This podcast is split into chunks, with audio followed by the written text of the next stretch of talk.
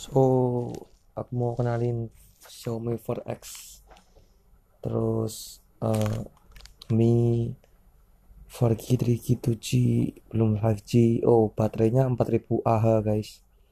4100 Ah what the fuck? Xiaomi ini bagus sekali ya.